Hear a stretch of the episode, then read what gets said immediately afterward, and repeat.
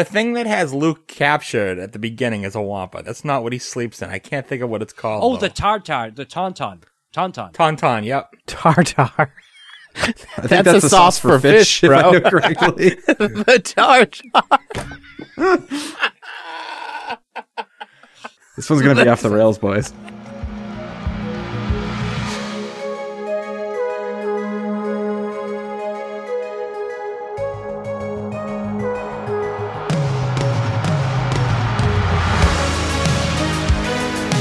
Welcome back, everyone, to S one E one, the show where each week we pick a different sitcom, watch just the first televised episode, forgetting anything we might know about the future run of that show, rate it and decide if it's a show we want to greenlight or cancel. This week we're going to be talking about Merry Happy Whatever. Merry Happy Whatever went one season with only eight episodes on Netflix. Today we're talking about episode one, which was called Welcome, Matt, originally airing November twenty-eighth, twenty nineteen. So to get things started, I'm Jay Gags. With me as always, the boys, all the boys, Gordo, Ferg, Joe, and Nick. What's going on, guys? The only ho, show ho, ho. worse than Jay's immune system. Yeah. Usually I have a quote, but I, I just, I, uh, to quote my notes, every third line just has me written down, fuck, which is just what I kept writing. Like, there's like another sibling, fuck. Like, that's for like real. Oh my God, how show. many fucking characters do you need on a T V show? There's like fifty members yeah. of this cast. It is unfucking wieldy. I wrote Listen. down a couple alternate names for this show. Um, it could have been called Christmas Comfort. Uh, also... Yeah, it's also about a dead mom. What the fuck, Netflix? Meet the Parents, the new class. This is, ju- thank you. I wrote that down. I was like, this is legitimately just like a Bobo Meet the Parents. It's so fucking stupid. Yeah. I was actually expecting at one point for them to be like, that's Mama's guitar. Yeah. I'm going to go on record before we destroy this episode to just go on record in case he listens to the first two minutes of it. I fucking love Dennis Quaid. Not after Balls this, of Fire fuck you. Is one of my favorite movies of all time. Nope, this fuck you. was the worst fucking shit ever. Though this is so fucking bad. Hey, at least he gave us Inner Space.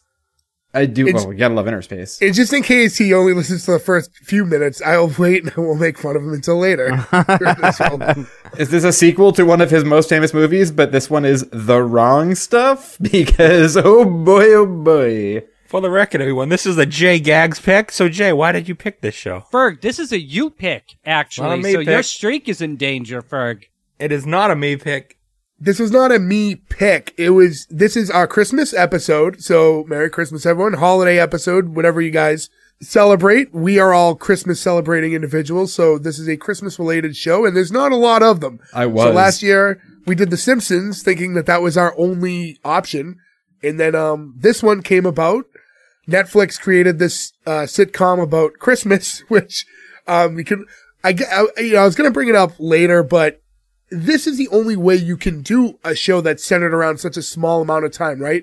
Where you put out like the Netflix style, where the whole season comes out at once for binging purposes. Yeah, yeah, that because you can't do like a weekly show about Christmas. You don't call it Merry Happy Whatever. You call it Holiday, Holiday, Holiday, and then every season is around a different holiday. Because unless you're going to put out one season every year where you just catch up with these folks again at Christmas, this makes no sense. When I saw that the show was canceled and wasn't just a singular season, we wrote one season of a yeah. show, I was so confused because who wants to watch Merry Happy Whatever in fucking July? It does not work. Uh, technically, technically, hasn't television always tried to make like Christmas in July happen?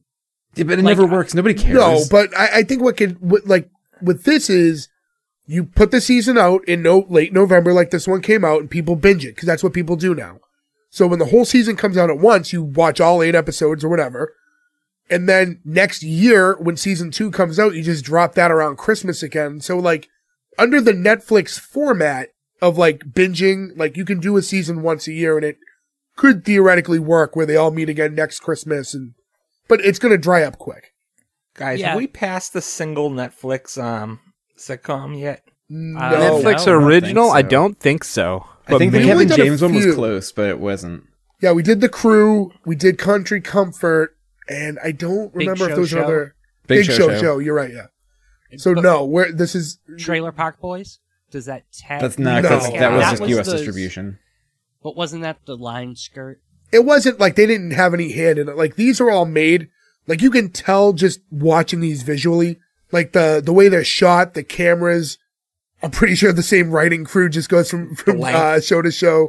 They're all made exactly the same. That's another crazy thing. So aside from there being people in this, like Dennis Quaid, who were part of really good things, the creator of this show is like one of the people who wrote like a billion episodes, like the entire series of Everybody Loves Raymond. Really? He's currently writing Home Economics, which we love. I love, rather. He's writing... Um, you say we? I've never seen it. I've never even heard of that, I've Joe. never even heard of it. It's the new show with Topher Grace. It's really good. Well, I'll cover oh, okay, it I've soon. Heard of it. I've heard of it. Hold on. I wrote the, oh. Oh, he also did Superior Donuts. This is like a writer for Superior Donuts. Everything else this person has done, I'm like, these are all great. Was he fucking drunk? I don't know what's going on here. It must got- be the Netflix touch, like something no. that they do to it. No, I mean, he got paid to no, write it- a show called Merry Happy Whatever. Oh, and Parks and Rec. He also wrote some of the best episodes of Parks and it's Rec. Netflix. In that first it's season. Netflix's fault. They don't fucking care. They just don't care. Yeah. It's just about the the initial upfront money grab, and they do not care about it. They have figured out a formula that allows them to put low effort, low cost shit out that somehow makes them money, and then they don't care about it. That's I don't all think it they're is. Making it's, money right it's now. Just, I think they're losing subscriptions like rapidly. Well, that's why we're paying more either. money. Which begs the question: why aren't you trying a little harder? Because this is fucking awful. Like, it's so bad. Yeah, they canceled like... Glow while they were filming the th- season. Like, in the middle of the season, they were just like, "Fuck it." That they put a whole season of this horseshit out. Fuck off, Netflix. Yeah, I mean they and people watch Glow. Yeah, people cared about that. But look at the budgets. I bet the budgets are drastically different. Oh, and yeah. It's this like didn't that's... just take place in. This took place in yeah. two sets. I guess three if you count the bar. Yeah, and it's on I a soundstage. I was the whole time I was yeah. watching this. So I actually took the liberty of writing a little intro for the show for them. So here you go. Well, ladies and gentlemen, grab a cup of eggnog and sit back, because if you want a wholesome Netflix sitcom that tackles such fun holiday issues as loss of a parent or spouse, divorce, atheism, and jokes about coming out of the closet all twisted into one shitty tasting candy cane, this show is for you. Yeah, it's almost like they tried to do like the modern touch of like, these are all things that are like whatever, but we'll make it at Christmas time, and it doesn't work. You know what works? All that stuff work? Christmas with the Cranks, a classic movie. Why Watched did we just watch today. Christmas with the Cranks? That what? being said, with Tim Allen, did you guys know Disney Plus came out with a Santa Claus T V show? Yeah, we're all yeah. caught up with it, actually. Yeah, I'm uh, I'm pretty much caught up with it right now. It's like, it's, I can't figure out how to explain the show without saying it's not good, it's not bad. Like, it's just, yeah, I'm with you. It, I, it I just, think you just did. It just is. It's worth a watch, but if you didn't see it, you wouldn't be missing much either. It's weird. Yeah. Uh, apparently that you're, you can't make a job anymore in Hollywood or uh, of people who make fake beards, because Tim Allen just has a C G I beard anytime he's Santa, and that drives me fucking wild. Uh, That's a weird thing about it. Like, it's a little too digital, but also like, Tim Allen, what were you doing? Grow your beard starting in January and commit to the goddamn role. Yeah. Well, Disney uh, has the same problem as Netflix right now. There's no quality control. Well, guys, I, I don't think we can skirt around it much longer. I think it's time to talk about this show. We can't go in depth on this one. We really just got to hit some some high points, right? Like, this is so... Also, fuck you, Netflix. This show was twenty-eight minutes long. I know. Six minutes longer than your average sitcom. Do you know how much harder it is to take notes for a show this bad that is a third longer than most of the shows you cover? Netflix, look at what you've done to us. Look at what you've done to all of us. We have just been... screeching like howler monkeys for thirteen minutes now. Actually, uh, speak for yourself. I like this show. You would, because it's your pick. It's not my pick. You're, uh, so, all right, in well, danger. Yeah, pick a lane there for a long. Let's get into it, guys. Let's get into the actual episode. So, because we have to do it eventually. So, um, we the start end. with the uh, Emily and Matt, and they're outside at the airport and um, pretending they're cold in Los Angeles. Yeah. No, yeah, it really looks like Philadelphia, guys. They did a great job set dressing. Yeah, th- so it's like, uh, so we hear say, "Oh, you were being facetious." Hmm. Oh, it's so cold. It's like a thousand needles poking at you. It finally feels like Christmas. And uh, Matt says, "I can't believe you grew up like this. Is this Philly or the ice planet Hoth?" Uh, get a nice yuck, Star yuck, Wars yuck. Reference. Yeah. Okay, so when they walk out of the airport in Cool Runnings, I believe they're cold. When they walk out of the airport here, you're like, I fucking hate these people. It looks beautiful out, yeah. Yeah. Also, isn't this how Big Show Show started? Didn't it start with him and at the it, airport yeah, picking did, up his yeah. daughter? They love airports. Fuck me, Netflix. No, it started in the car, didn't it? When he was going there? It yeah. starts in the plane. Uh, she's talking oh, to right. the person. Yeah. Old lady, yeah. Up, yeah. How did Country Comfort start? A dead mama. Their mama's funeral. Yeah, it was just a storm, I think, and the girl walked in. Weirdly dark. Oh, and I, and I, you know what? Before we even go any further, I got to remind you guys, go to S one E one pod dot com. That's where you can find all the links to where you can listen to us, all our social medias. S one E one pod, Twitter, Instagram. Go there, give us a follow. And uh, this way we can warn you that we're doing shows like this ahead of time. If you follow our Instagram, you would have known we were covering this before we actually do the episode. So um, you would have known better, and you wouldn't have gotten surprised last minute to see we're covering Merry, Happy, Whatever. But, um, yeah, Emily tells Matt to cool it with the Star Wars talk until, you know, her dad gets to know him a little bit at first. And, uh, this is when we're figuring out this is the first time that Emily's bringing Matt to meet her family for Christmas time. And then that Star Wars reference, is that a, I know you guys all know a lot more about Star Wars than I do. Is that a, like, everybody got it right away reference, or yes. is that like a? Yes. Okay. The yeah, ice Hoth planet is Hoth the is ice like, planet. Yeah. yeah, it's the ice planet. It's where the big battle of. Uh, with all the, you know, A T A Ts and A T S Ts and tow cables. It's also where where where Luke killed a wampum and slept inside of him. You guys could have probably just stopped at Ice Planet. I don't think the other details are going to help Joe out. Is wampum the right word? It, no, he's yeah. wrong. He killed Wampa. Wampa. Wampa. Okay, sorry. No, the is, thing isn't that, wampum like a Native American term? It's, you you got wampum points in Foxwoods. The thing that has Luke captured at the beginning is a Wampa. That's not what he sleeps in. I can't think of what it's called. Oh, though. The Tartar, the Tauntaun. Tauntaun. Tauntaun, yep. Tartar. I think that's, that's a sauce, sauce for fish, fish, bro. If I know correctly. The Tartar.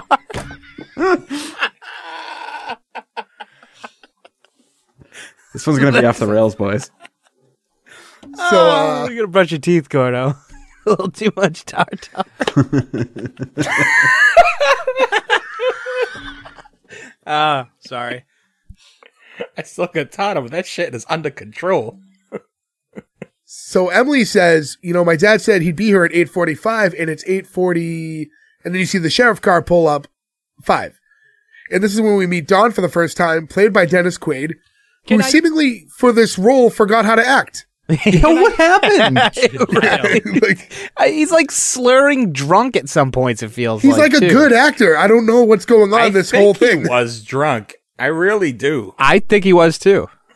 Can I think I just... he was just actually Randy Quaid jumped into his body and like time switched for a month, and he's like, let's film this show. And then hello, boys. I'm back. For this whole episode, it was like, and I don't know about the rest of the series, but the whole time it was like Dennis Quaid for this character decided he just wanted to pretend to be Harrison Ford. Yeah. Well, I guess that makes all the Star Wars references make sense. Yeah. Now, did you guys enjoy the shot of Dennis Quaid getting out of the, the cop car, and he looked up, and the way that like the camera shot at him, like made it look like like one of those beauty, like, you know. Like a hair flip? Yeah, like a hair flip. Like he comes out and he does. Like I didn't the, hear like Dreamweaver or anything like that. I don't know. To give you a quick answer, no, because I did not enjoy anything about this show. So it wouldn't even be one shot. But uh, yeah, so when he does get out of the car, he, you know, gives his daughter a hug, and then he shakes Matt's hand. He's meeting him for the first time. And he asks him about the flight. Matt says, well, you know, red eyes are tough. Always hard to get that much sleep. And Don shoots back with, I can sleep anywhere. I trained my body to sleep through airstrikes when I led a uh, platoon in Desert Storm. So right away, like, I, again, this was like the first kind of like, that seems very Meet the Parents to me, but um, because he's very Jack-like. It's like the writer had to turn in a script the night before, but put it off and fell asleep watching Meet the Parents. Like, yeah. Also, this is no offense to anybody who served in Desert Storm, but Desert Storm was like a historically short war. So he was also like an forty in Desert Storm. Like, right. Like, it just seems like a weird thing, though, to be like, oh, this two week invasion, like I taught myself. It's like, it wasn't like if, if you made this show take place in nineteen eighty-five or whatever, and you were like in Vietnam, you'd be like, oh, there's like a multi year war. Like, it seems weird to be like, I trained myself during this very short period of time. one hundred day war. You know what the what the thing is? Well, the easy way out, instead of saying Desert Storm, just say overseas. Just say Speaking overseas, leave it big. Speaking of Desert Storm, I have cards from trading cards. From I've Desert seen those. Storms. Yeah, yeah, I used to get them out when I was a kid. I think they're I like Topps cards. Yep, they're all unopened. I have them. Open them up and enjoy them. I'll tell you right now, they're worthless in the pack too. So like, put them in your yeah. um, put them in your tactical fanny pack. Here's my Desert Storm trading cards. Record a, an opening uh, video. Those are popular now. They are. Maybe you'll you know, get assigned assigned Storm and Norman Schwarzkopf. I think those are going for a lot of money on eBay. I got a Sergeant Slaughter. Oh, no, oh, no. uh, two shows that we need to put we need to put both of those shows on the list. Group you know, I, I'd hate to add tangents to the tangents, but can you guys sleep on flights? I can't under any uh, circumstance. I can. I can sleep on a flight, but I can't sleep in a car. Hmm. Uh, um, I've taken red eyes and I can't fall asleep. I fall asleep on red eyes, but usually that's also like pills and booze. I can sleep by the very like definition of sleep. Yes, I fell asleep. But I'm not sleeping for four hours. You know what I mean? I'm sleeping for probably twenty minutes, waking up, maybe falling back asleep. Like, it's an uncomfortable sleep the whole time. I think I told you guys about this once. The first time I ever flew a red eye back home from California, the second time I was ever on a plane. I couldn't fall asleep. I took a bunch of Xanax. I had a few drinks. I finally fall asleep with the T V on, just like being in bed, right? It was comfortable. And I woke up and I had watched like Discovery Channel or something. It was we, there's terrestrial T V on the back of the T V. You could like change the channels. And the T V show that was on was the T V show Why Planes Crash. I woke up at like four in the morning somewhere in the flyover states with Why Planes Crash out of my headphones and was like, why would you play this on an airplane? How fucking terrifying is that? You know, Joe, your story actually has a good pivot back into the episode because Matt says that he usually takes half an Ambien and drinks red wine when he flies to go to sleep. And that's half when you get the... Uh, pussy. And then John's like, oh, mixing drugs and alcohol. Interesting. So uh, yeah, they set him up immediately to be like a boring narc cop. Yeah, well, it's again, it's just so it's very meet the parents, you know, like that. It's it, just like it it's very tough close. to not draw the comparison. They paint right him away. as like conservative without going over the top, at least. Yeah, like well, I mean, even to the point though, they were like, he doesn't drink, he doesn't. Yeah, like his vice is sugar, I think, sort of. He likes sweets. Yeah, and there's a couple like little references later. The Merry Christmas versus Happy Holidays. He tells us how to vote. Blah blah blah, but. Yeah, he's like um, a right-wing kind of conservative. Yeah, I talk about where uh, weed's legal and stuff like that. The states get mentioned, you know. But uh, yeah, so from there we have the three, or in the you know the squad car, or they headed to the back of the squad car uh, to put all their stuff away.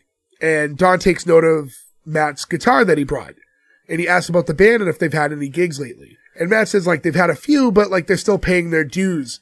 And I was wondering if you guys picked up on this a certain way. When he said we're paying our dues, he looked over at Emily, and I couldn't tell if that meant that she's in the band as well or no. I got that vibe, no. And then later on, they're like, Dad, I have a finance job in California, and I, was yeah. like, I assumed they were in a band.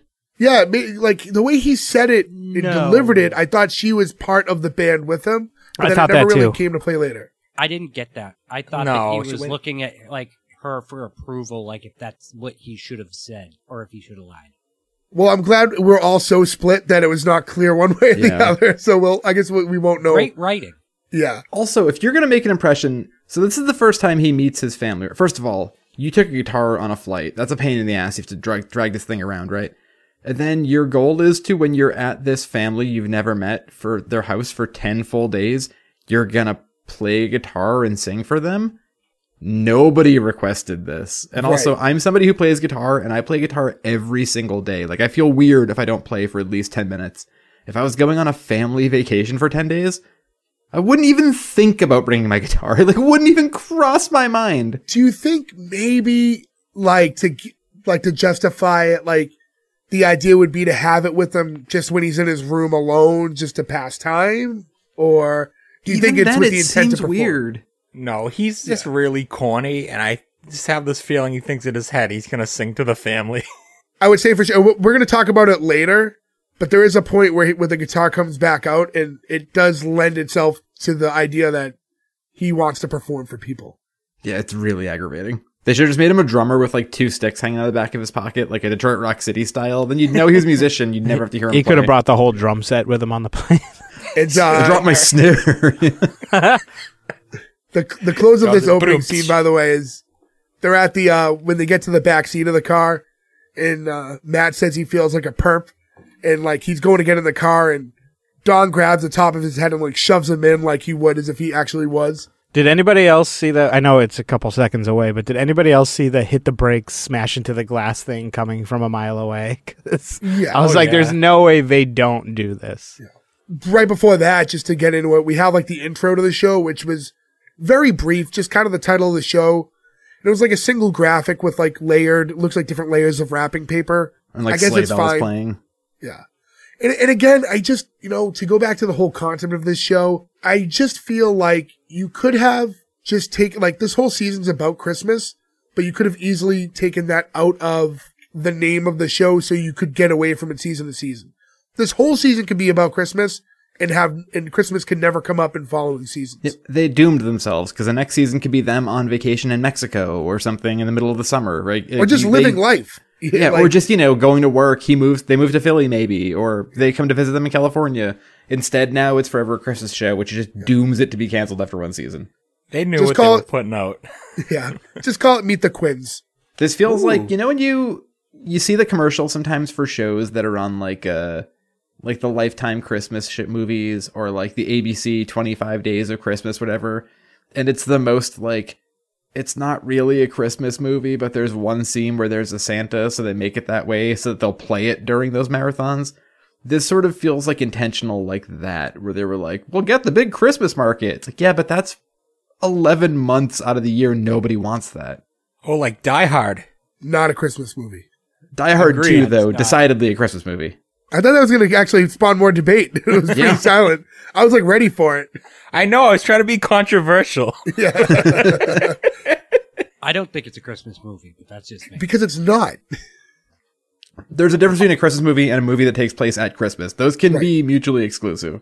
And uh, this is a great up, movie. Yeah, it's this better than this. Like recently, like outside of like in one of the group chats, but Bruce Willis himself said it's not, and I'm going to go by that. Yeah, on stage. I think that was a, what, an award One of show? the roasts. I think it was a roast. Oh, it was yeah. a roast? Okay. I've only We'll put it this clip. way. You're you're bored, you're tired, you're hungover, you're whatever. You're flipping through the channels. It is August seventeenth. Die Hard comes on. You watch it. If A Christmas Carol comes on, you change the channel. Like, that's what the if it's, ultimate. What if it's, Mu- what if it's uh, Muppet Christmas Carol, Joe? I love Muppet Christmas Carol, but I'm still not watching it. I think August. that's the. I think your first oh. part of the sentence, though, Joe, solidifies it. If you're sitting around in August, Die Hard would come on. A Christmas Carol wouldn't. Yeah. Right. You yeah, they mean? wouldn't just so. play it. Although Netflix. You know, like, speaking of Netflix, they do love pitching Christmas movies at you in the most random times of the year. Like it'll be the middle of money. the summer, and they'll be like, "Do you want to watch this?" You're like, "What? Who is watching this right now? Just take it off the platform until November." Every time we have to cover a show like this, I get so concerned about my algorithm that I wish I just created an extra profile so I could watch the random shit we have to do for this show sometimes. I'm not worried about it because I don't watch Netflix that often. Just whatever you guys make me watch. I mean, to be fair, I used to watch Netflix a lot more, but now they only make shows like this. So I'm like, why the fuck do I even still have Netflix at this point? Yeah, yeah everything good a long left. time ago. I can't think. I mean, they lost The Office. They're putting out shit like this. I'm trying to think of... I mean, no, they do have some pretty decent true crime documentaries, and that's probably what keeps me around. Squid Game was good. My thing was, and I think we may have talked about this before, but my thing with, like, Netflix was, in its early days when it was D V D only, the beauty of Netflix was, it was like going to a video store, everything was there. Now, I can't just log into Netflix and be like, oh, I want to watch Billy Madison. There's no guarantee that's going to be there. It's actually most likely not going to be there. Because of Netflix, now Netflix is terrible. Netflix created so much competition that now everybody pulled their stuff out to have exclusive right. rights. That streaming services are just a pain in the ass because you search through fucking thirty of them looking for the thing you want to watch, and then you end up either renting it or just watching something else. That's why I pirate. Arr.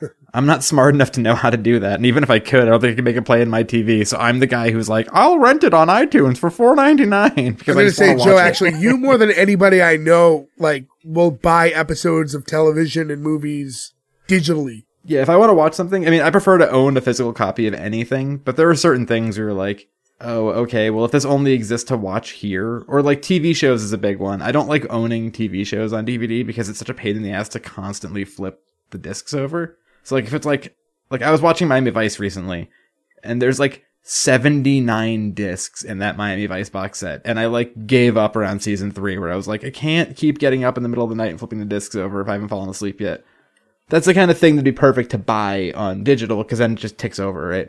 So now the next scene is um all three of them that are in the cop car, and it's that like classic front shot, like almost the perspective looking into the like front windshield, and we have um Dom and his daughter up in the front and Matt's in the back. He says, I feel like a bad boy back here. Ah, oh, dang it, I left my mittens on the plane.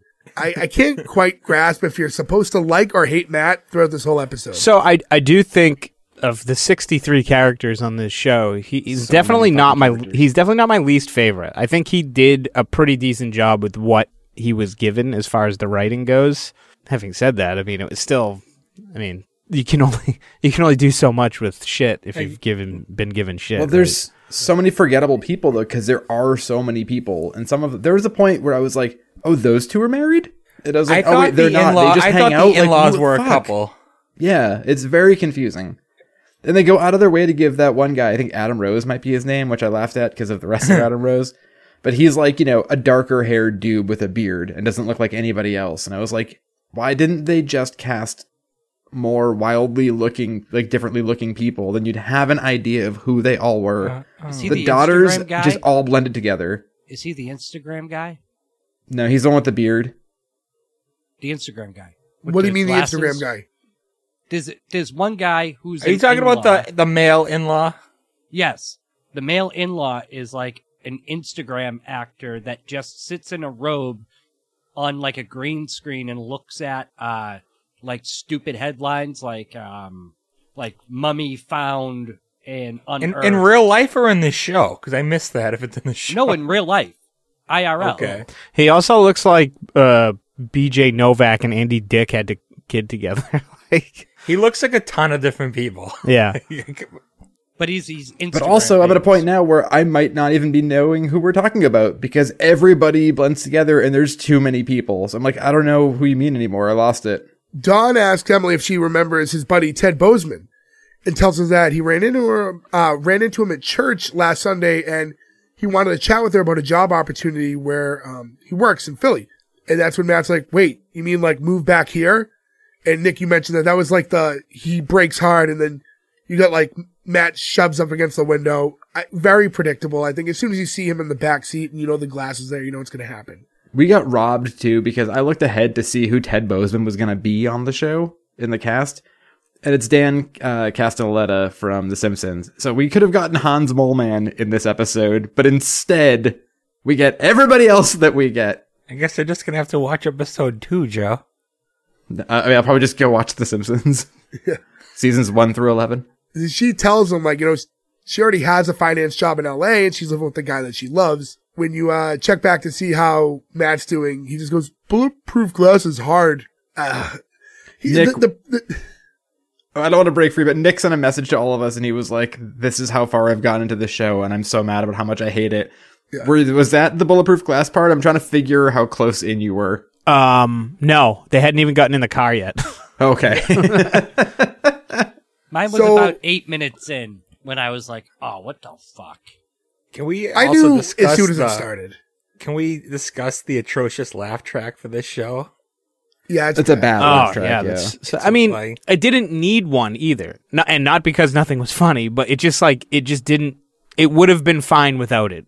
You know what I think a lot of these shows do, these Netflix shows, is they overdo it with the laugh tracks, and then it it makes it more obvious that they're there. So that is not actually gonna, funny. If you're going to shoot like wild laughter out at a very small joke that would have gotten that kind of laugh in real life, like it, it's what points it out and makes it more obvious to the viewer.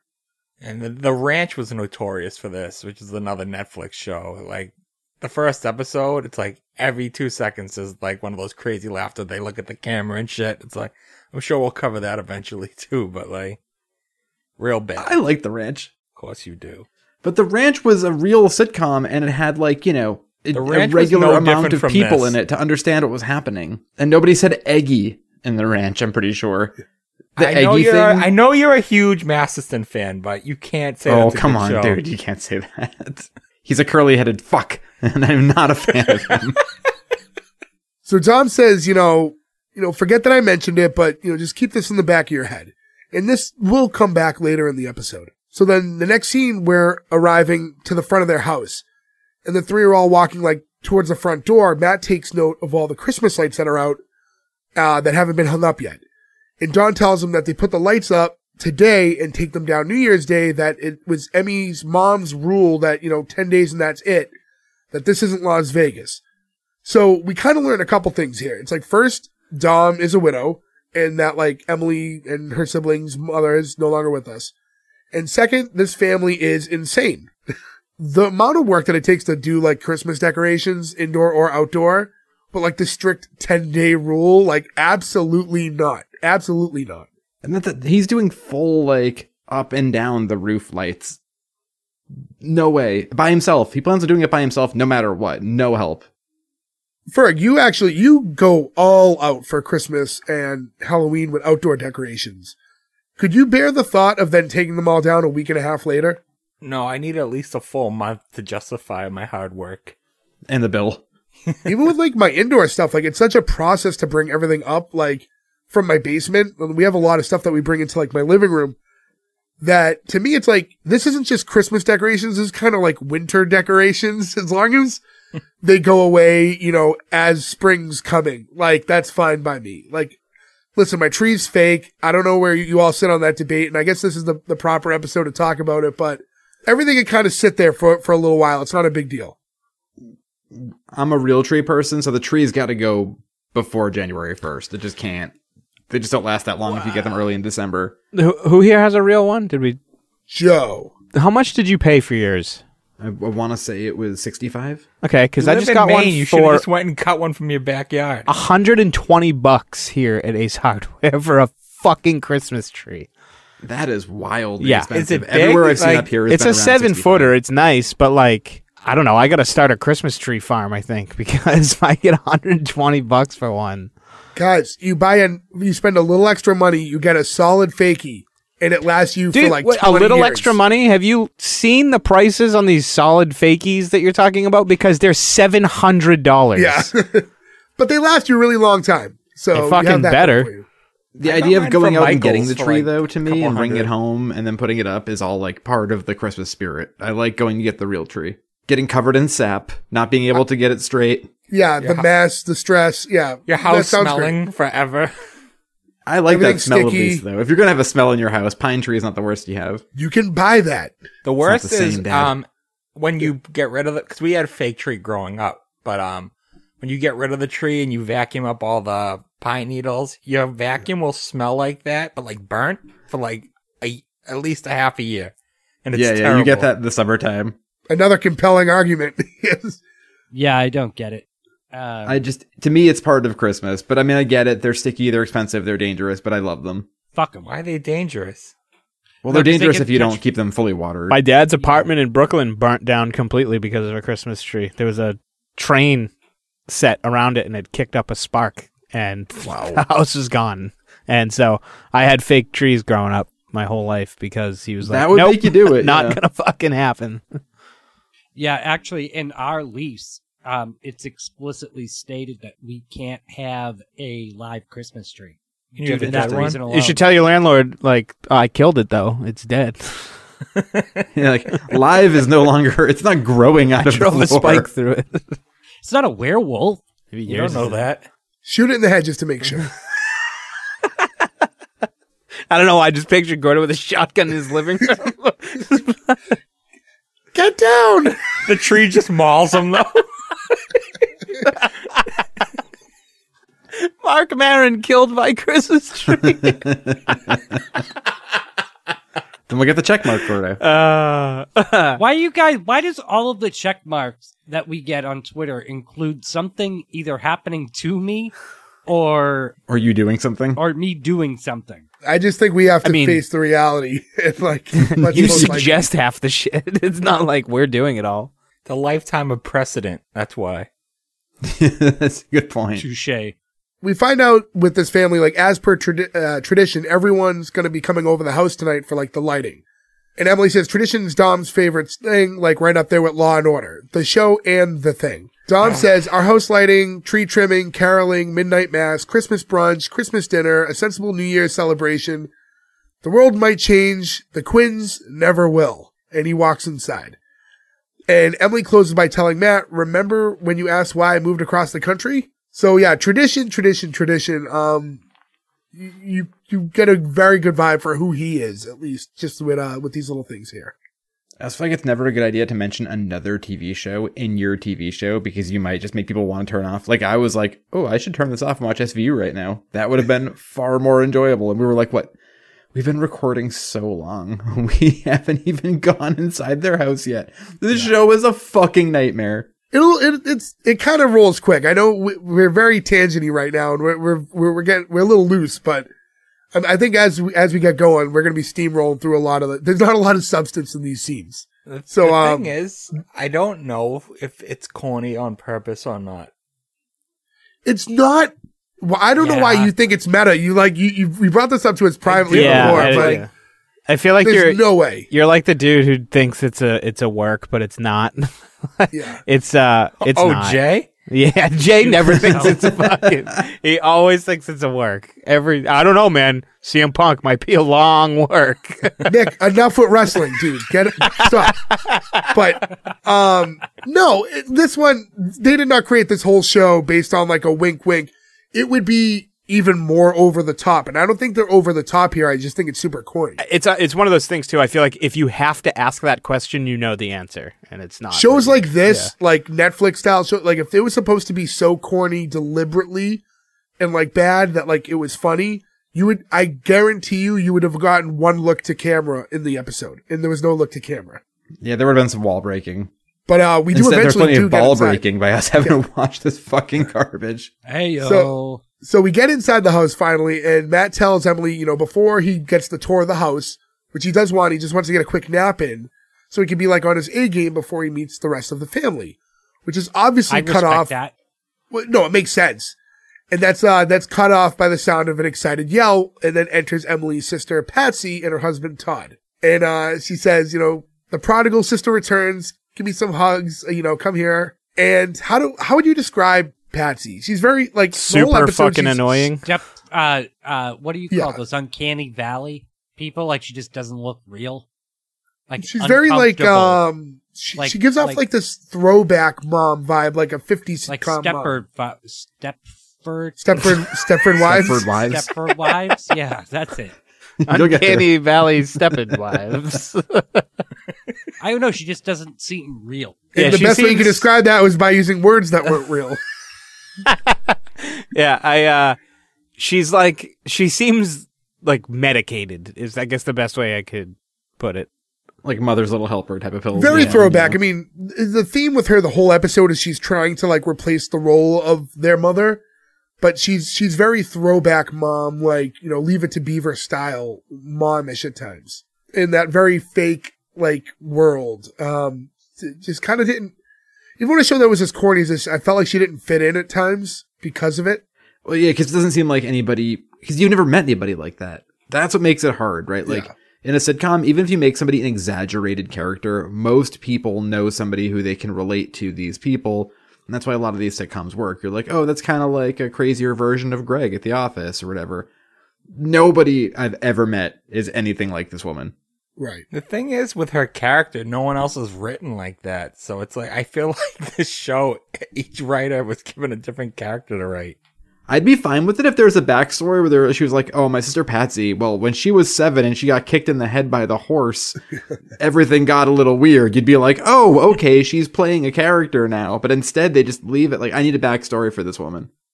Like little Sandy Sue, she got kicked and her eyes went straight. yes. So uh, Patsy says, who's hungry? I'm making eggies like Mom used to make. Not as good, obviously, but, you know, not bad if I say so myself. I'm sorry, and I do. What the fuck is an eggie? I kept waiting for them to... Explain. I, I don't know. Like, I was going to ask you guys, is like Eggie an inside family thing or is that a real thing? I think no. it's a special way that the mom made them and she called them Eggies to the little kids as they were kids. So now they make them this one whatever way, which apparently is very salty, we find out. Yeah. As a chef, I have never heard of anybody referring to that as Eggies. There is no dish that I am aware of. It definitely sounds like something you make for the kids, because like yes. you would talk to your kids that way. In the in both the book and the movie, I, I want to say the book too, but in A Clockwork Orange, they call eggs eggy wegs, because there's it's that weird language they sort of speak in A Clockwork Orange.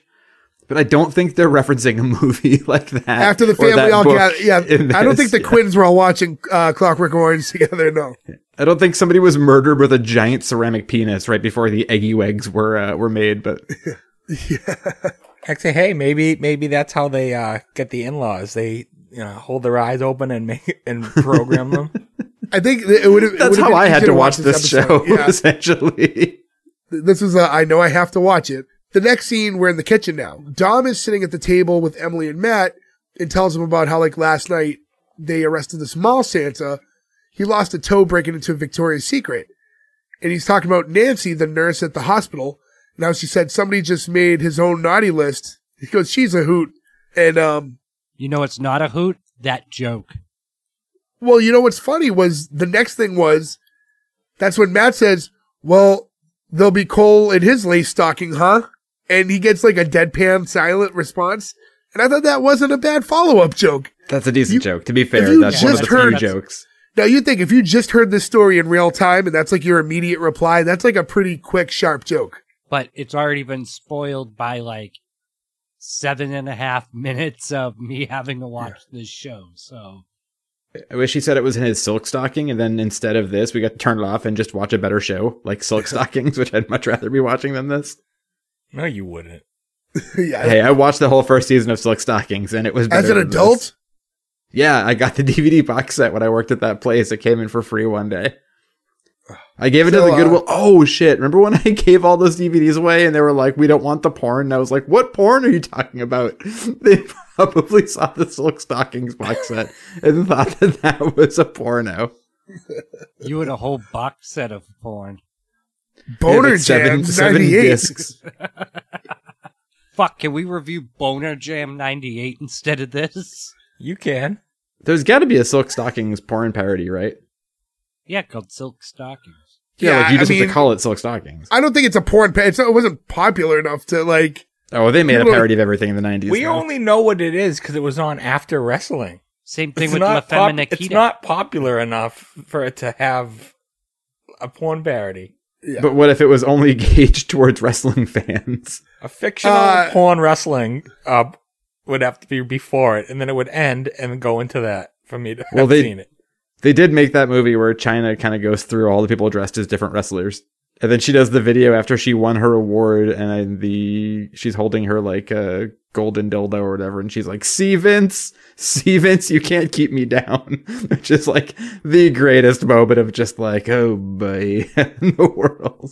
So she did good. Chyna was doing fine. Hey, she was an Avenger. Okay, you leave her alone. So then uh, through the door, we hear, look who's here from Hollyweird, and enters Emily's brother, Sean, and his wife, Joy, and um, their three kids. So Emily jokes to Matt that um, they're gonna there's going to be like a test on the names later. I think it was Emily or uh, Patsy who said it to him. And Joy walks up and says that her name's uh, Easy. You look at me, what do you see? Joy.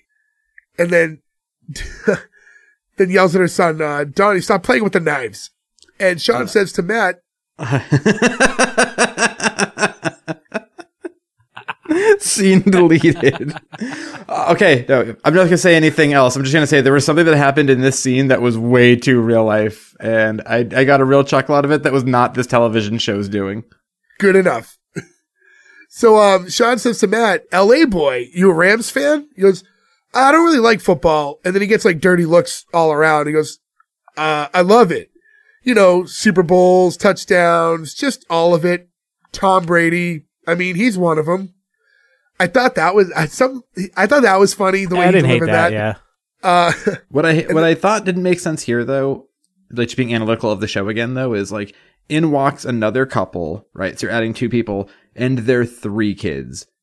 Was maybe three a bit aggressive with the size of this cast already? It could have been with their one kid. Yeah. Like this room is or filling none. up with too many people already. Yeah. So I don't know how, how they format episode to episode after. Like, I don't know if they kind of branch away a little or if you're like bombarded by the whole family at once at all times. But yeah, like the youngest is a baby. Like you don't need the baby. And the middle child doesn't talk in this episode either. So, like, it wasn't, they didn't really need to have three kids, but. Yeah, they could have one kid and she could be pregnant. And then if you do a second season, you want to add more kids, sure, go yeah. for it. And then it gives her something to talk about.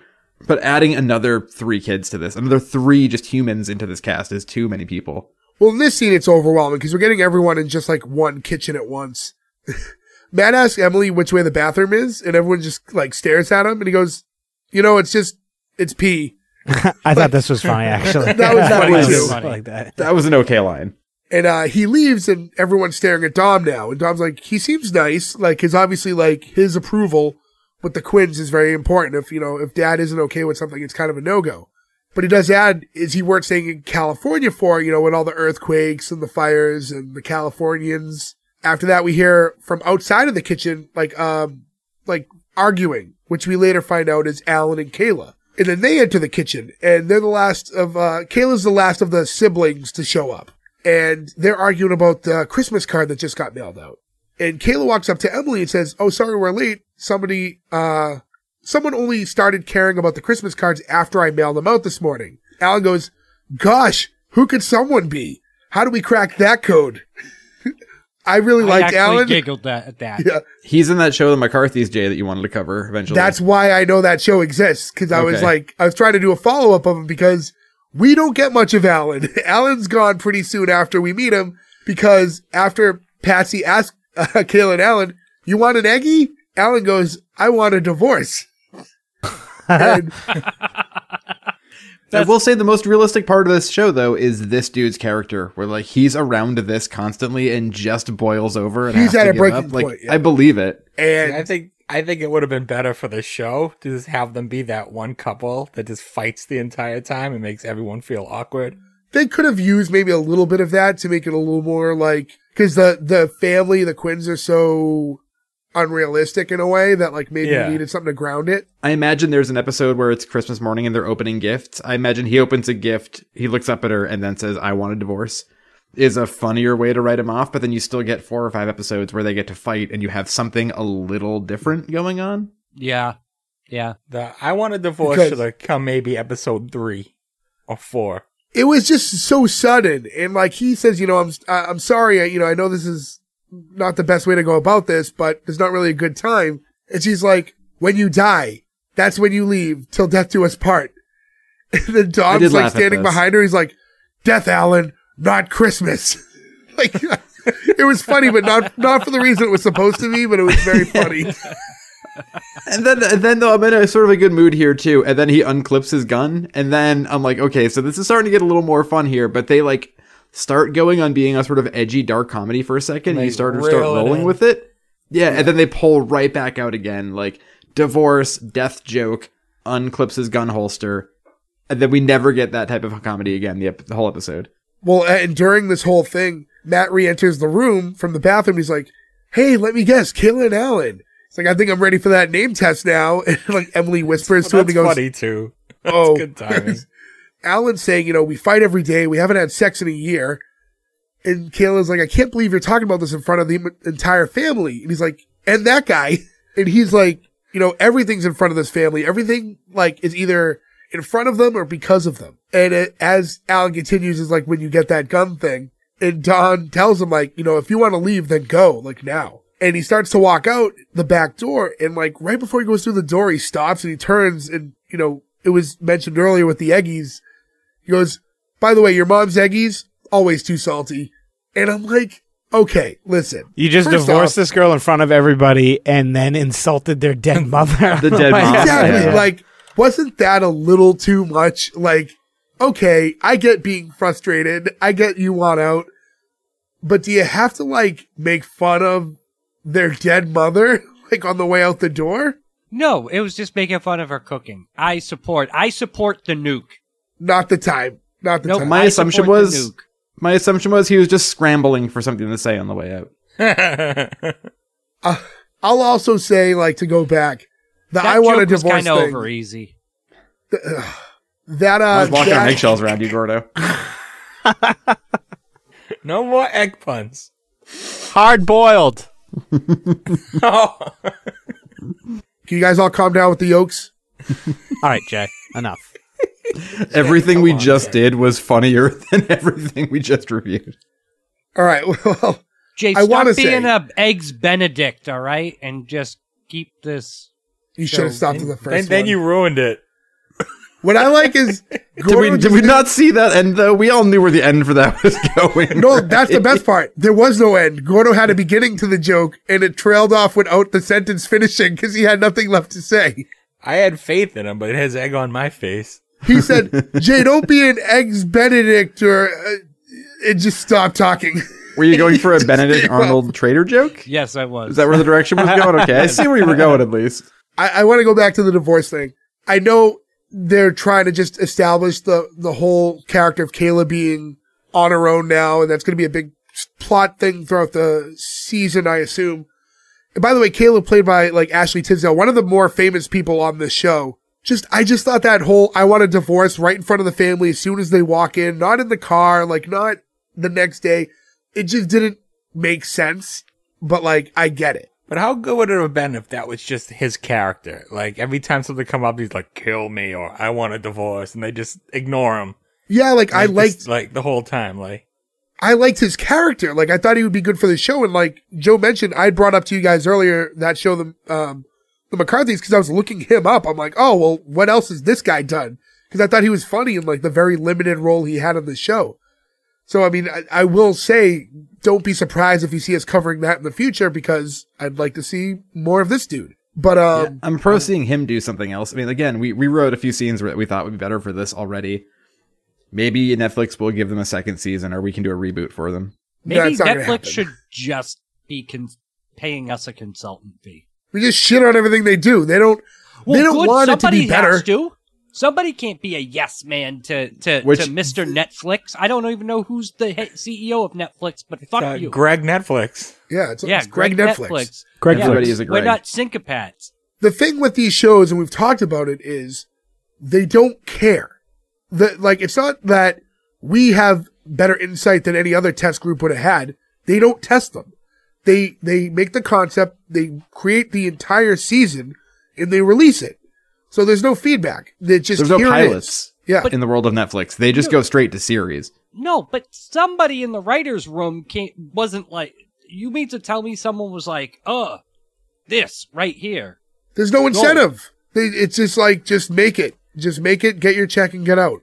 You know okay. That's got to be the case because the guy who created it, who's in the writer's room, wrote a lot of really great stuff and is still writing good T V as we speak. Like there are new episodes of his show on the air every week that are very funny. So this is a weird outlier that makes me feel like he just either he was like a huge Dennis Quaid fan and just wanted to work with him. So he took on the project or he just needed a new house. Like that's got to be what this was. I bet Netflix has like their hands in it a lot. And they have a lot of opinions as to what they want in the show and like a certain beats that they have to hit, like we want this, this, this, and this. It has to look like this. It has to sound like this. This is what we want. Make it. And then they, okay. And they just do their job and it is what it is. What's weird is that Netflix isn't like a Lifetime or a Disney or one of these channels that has to keep things sort of really P G. Like they'll make really outrageous stuff, really dark stuff, really violent stuff.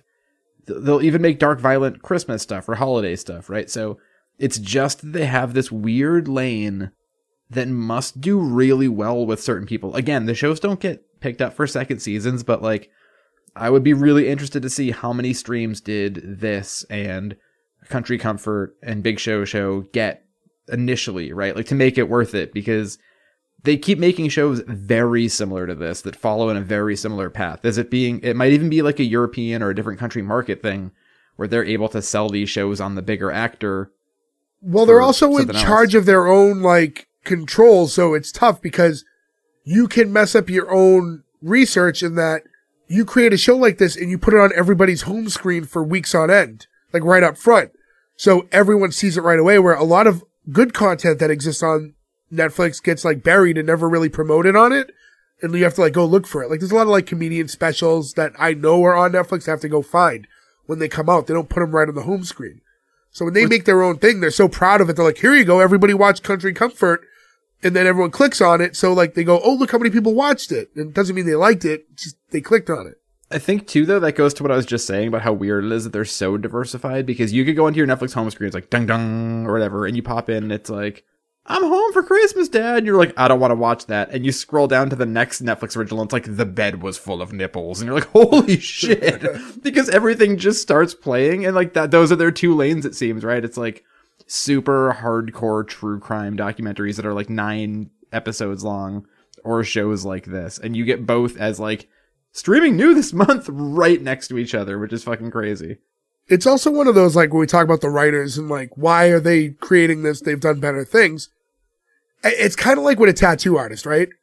You can go to the best tattoo artist, but if you give them a picture and say, I want this, they're like, okay, like, I, I can give you that. Like, I can do better, but this is specifically what you want. This is what I'm going to give you. I think that's a great thing, yeah, because, like, even if you have a tattoo, like, I feel like everybody here goes to a tattoo artist and they specialize in things and whatever, but sometimes you just want something, like, even words. Right, like you're going to like a really great artist and being like, can you draw this thing on me and type? And they're like, I guess, yeah, like I'm proficient, I can do that, but like it's not what I do. Yeah. And I feel like there's probably a big element of that that happens here. So after Alan leaves, Kayla's like, no wonder why I didn't want the cards to go out. Happy holidays from Kayla and Alan. It was a lie. And Don's originally, like, his first response is, you put happy holidays, not Merry Christmas? And um, the, the family's all heading to the living room, and they're trying to console Kayla, and she, like, grabs a photo of her mom and apologizes to her. Like, imagine a Quinn getting divorced. And, like, I don't know if it's maybe my distorted view of family, but, like, when I see, like, this ultra-togetherness, like, the group hugs and everything like that, it just doesn't feel, like, real to me, because, like, that's just not my experience in family. But I don't know if that's just my perspective. Like, I, I don't know. And that's why I think it's satire. But I think there are some families that are super, super close. Like, yeah, I guess. I mean, I mean, closely get along and are very, like, I talk to my family all the time, right? Like, I'm very close with them, but we don't group hug or anything. You know what I mean? Like, maybe it's fine stop. to go a long time without seeing them, but we still talk. Like, we're, I'd say we're close. You know what I mean? Like, I can't think of anybody we know or grew up with who had, like, a crazy, touchy-feely household like that. Yeah. But, like, Ferg, like, Full House is, like, like that with their family, but it's not satire. Yeah, but I feel like this is parodying uh, like a Full House or another like sitcom style. See, I don't think it's parodying. I think it's taking notes from and not uh, executing it the same way. But the problem is, instead of doing it like Full House that was good, they do it like Fuller House, which was bad. I love Fuller House. You stopped. Wasn't that, that also a Netflix special? It that is. was Netflix too. That yeah. was a Netflix original. Technically, so. With Fuller House, you're letting your nostalgia bone get too tickled. No, it's I fun to see everybody together playing it. Those characters. It wasn't good though. And we'll cover those because I feel like it has the advantage of a slightly different name, so we can cover that as a different thing after we do Full House. And also, yeah, like Aunt Becky's in prison. Candace Cameron Bure is like a religious psycho. Like we all know about Alanis Morissette. Like everybody in this is uh in that show. Just most of them turned out to be like everybody but John Stamos and Bob, Bob Saget, Saget turned out to be fucking total weirdos. R I P Don't try to say Bob Saget wasn't a fucking total weirdo. I don't just think he was a weirdo. Like his comedy. He was I mean, pretty I don't normal think he guy. was a very good comedian. I just think he was a normal person. Oh man, Danny Tanner was a normal person. Bob Saget was nothing like that. No, I mean uh, you had to uh, be somewhat fucked up to come up with the He sucked dick he for did. coke. Okay. Well, to be fair, no, Bob Saget no. also directed one of the greatest movies of all time, Dirty Work. Dirty Work, yeah. Yeah. Anyways, meanwhile, during this whole scene, Matt notices the two other remaining, like, in, uh, in-laws. In-laws? Well, late, you're jumping the gun by many a minute at this point. Can I? Can we? No. And, uh, so he kind of like sneaks out to leave and join them outside. And when he gets out there, he sees them dumping a carton of eggnog onto the lawn. And as we find out, they were like pouring one out in remembrance of Alan, which at I first they denied. I thought they were a couple. Like, I, I know too. They were introduced earlier as like it's confusing things, but at this point, I'm still like confused meeting all these characters. I thought they were a couple. Yeah, like and I then guess, they're drinking like, in a bar. Like it looks like they're on a date later on.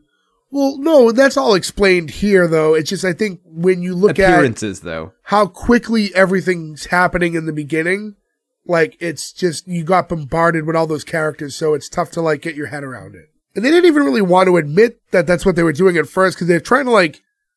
isolate themselves as like the the in-laws like officially, but Matt announces to them that he's planning to propose to Emily like while they're there for the week, and so that's kind of when they start letting him in because it looks like he's going to be sticking around. Oh, he's going to be sticking around, all right. What? Just didn't want to sell anything.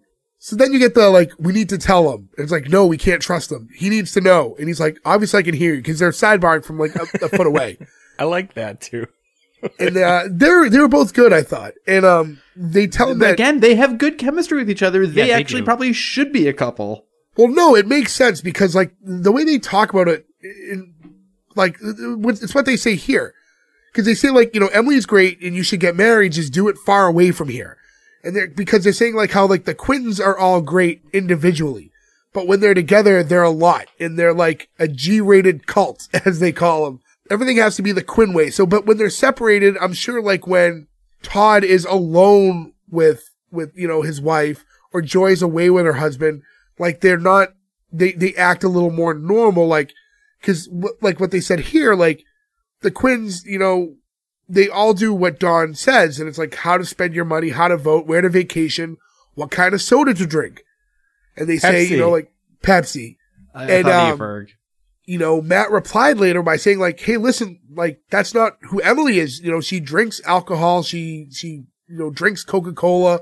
She she doesn't fall into this. And they're like, well, wait until, you know, she's here with them for an extended amount of time. But, uh, yeah, Ferg, I know you're a Pepsi guy. Um, I, I don't know if we ever talked about it before, Pepsi versus Coke. I grew up in a Coca-Cola house times, actually. Yeah. Yeah.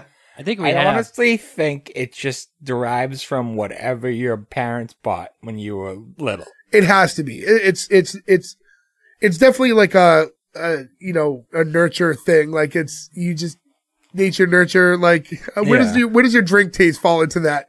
I always say I like them both because I think both are good for different things. Like I used to love. Uh, Pepsi and Goldfish and Coke and Cheez-Its. No, I just like Coke. That doesn't that doesn't make sense to me. No, Coke is better. Period. Pepsi. I mean, better, again, it's opinion though. You uh, can't make a definitive statement on an opinion. But I think it's just soda. There's good. I mean, there, there's bad Coke's better. Cola flavors out there. But like to I go back really to like, like R C. Yeah. No, yeah. I never liked it. I mean, I would buy Royal Crown cheap soda. You can buy twelve packs of it now at the Dollar General in New Hampshire. So I'm stocked up. It had like a weird sweetness to it, if I remember that I didn't. Like. It's a little sweet, but um, to go back to what Ferg said, like you know, you guys always get on me for liking Moxie, but it's the same thing. I grew up in a house where my dad drank Moxie, my grandfather drank Moxie, so it was always in my house.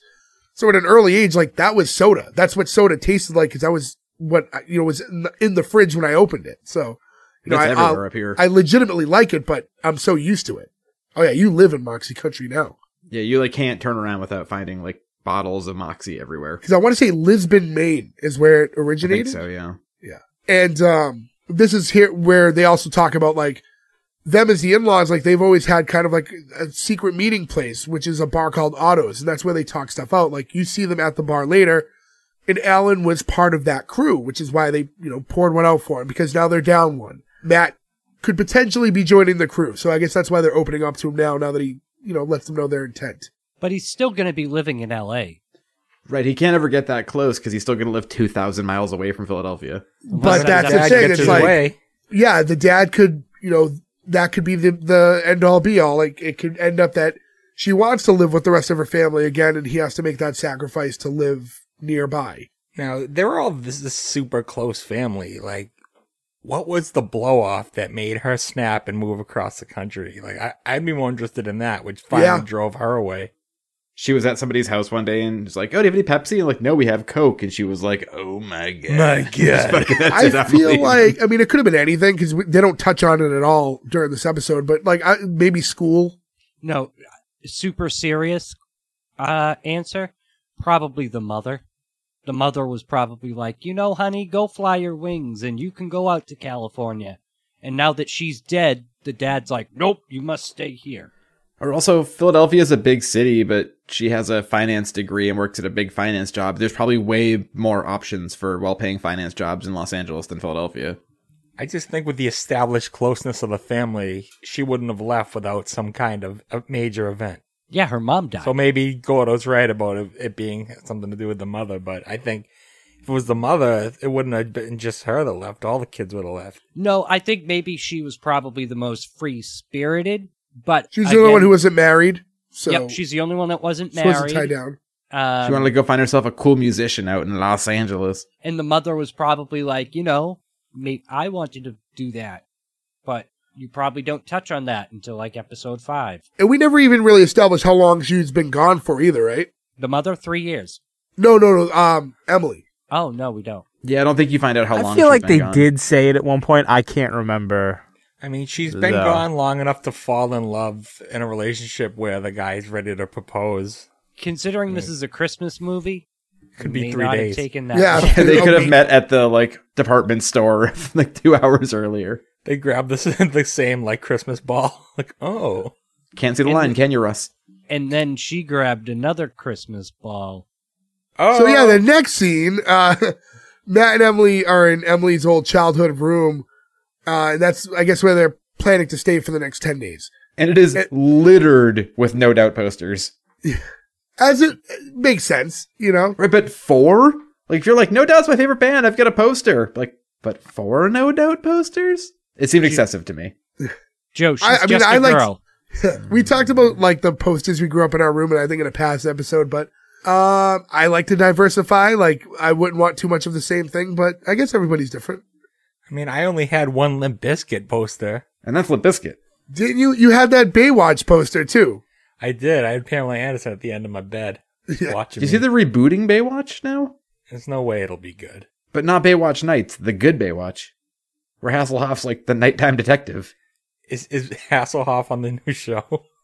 Oh, I don't know. I hope not. Because, like, that just gets weird, you know? Like, how long are you going to have him be on there? I feel like they could easily get him and he'd do it. Oh, I'm sure he'll do it. I mean, he'll probably do one of those things where he's like in the first episode or something. You know what I mean? In any event, they're in the they're in the room, and they get into like a little bit of dialogue, just kind of reflecting on their stay so far, and it, it results in a little bit of kissing. And while that's happening, uh, Kayla shows up, and she goes, "Oh, look, the Lovebirds." And you know, they ask her how she's feeling. She says, "Sad, angry, confused, a little hungry." And Matt says, "Well, how about a little food for the soul?" And he takes his guitar out. And that's when, like, he asked if there's any requests, and she goes, uh, yeah, how about Not Now by you? And that I did um, enjoy.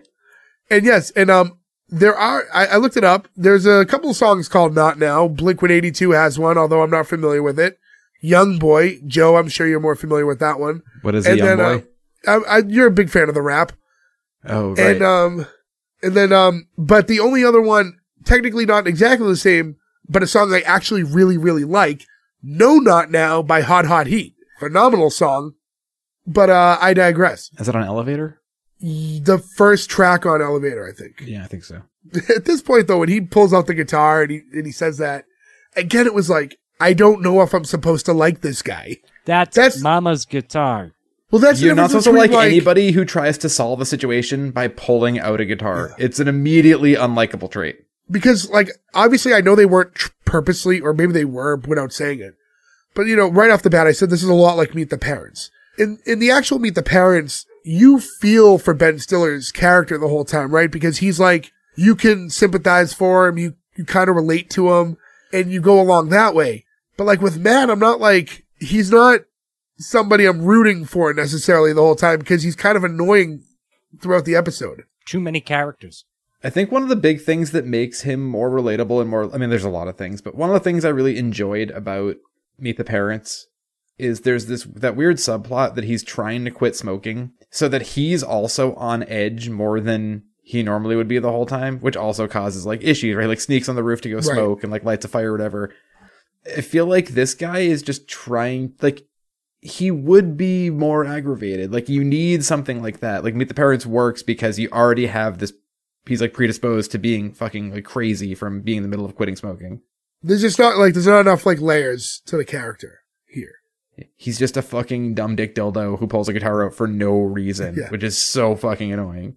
During this conversation, because this was the room that Emily and Kayla shared together, um, she offers to Kayla like, hey, why don't you stay in here with me tonight and we'll just have Matt stay in the spare room. And this kind of just results in like a quick joke where it's intended for Matt to leave immediately. He's like, oh, right now, and like had to had to go. That was like a whatever. And now the next scene, we have Sean and Joy, and they're in the kitchen with their oldest son, Sean Junior, who walks in and wants to talk to them. And he sits down and he starts to talk. And see, like this, I thought was like a really weird scene. So this he sits down. No sense at all. Yep. This made yeah. me lose my mind. There's a gay panic scene. This is from like twenty twenty-one. Yeah. What is happening? I so that's that's and I and I wrote that after too, because I felt the same way. Because he says to them like, I I know you've been wondering why I've been all like quiet lately, and I've been trying to figure out how to tell you I um I have these feelings in me.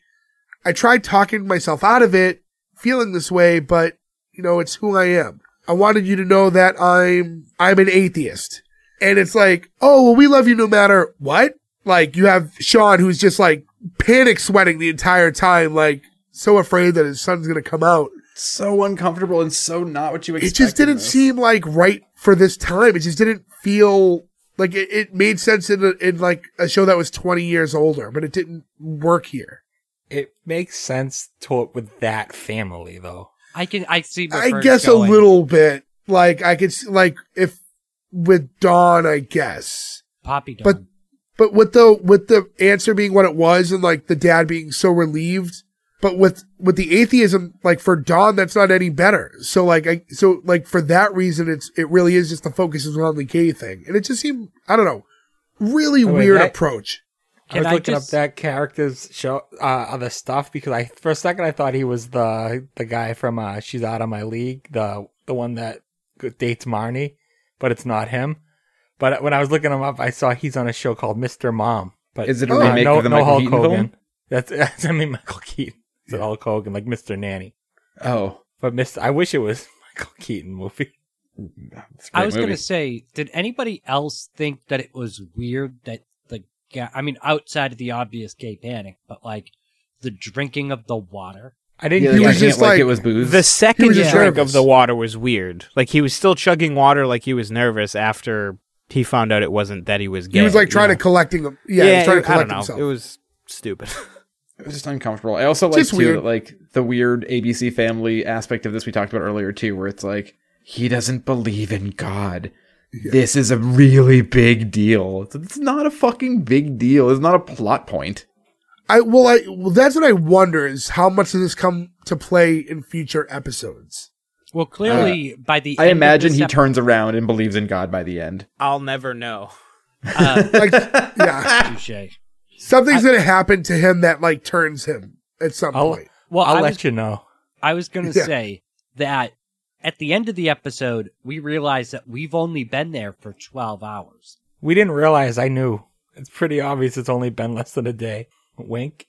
I'm so confused right now. Gordo, are you trying to tell us a secret? Did no. you know something we don't know? Are you hitting on me?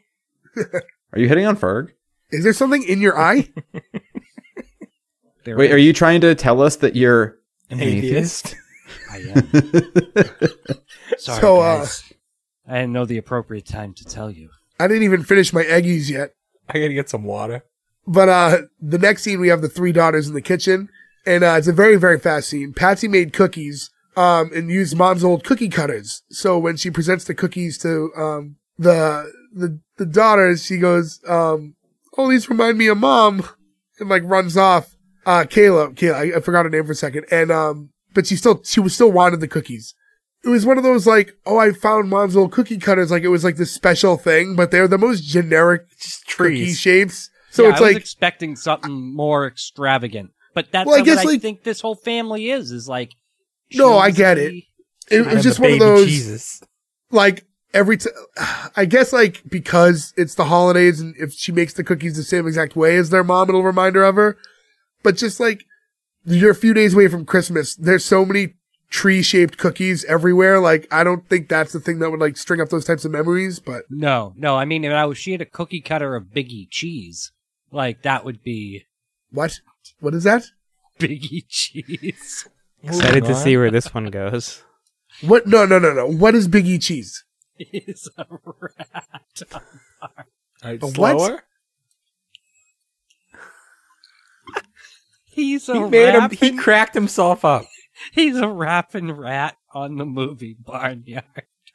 Big what, E Cheese? The... Big E Cheese, and he sings like a Shaggy ripoff song like It Wasn't Me. I will send you the clip. I won't watch it. What made you think of that when we were talking about cookies? It's a cookie cutter, because Ferg said cheese. So it, it got me thinking about Biggie Cheese. When did I mention cheese? I was going to say the same thing. I don't remember that either. I could have sworn you said cheese. I did not say a word about cheese. Uh, I said trees. Is that what oh, you heard? Oh, trees. Okay. Well, you know, I don't. So I'm wearing the over-the-cup he, he thing, so I don't have my hearing aids on, and I did. I missed the distinction between trees and cheese. Well, sorry, guys. Right you along. guys are making fun of me because of my disability. Yes. It's not good. As long as we're clear. We are, but I want you to know it has nothing to do with hearing. Biggie trees.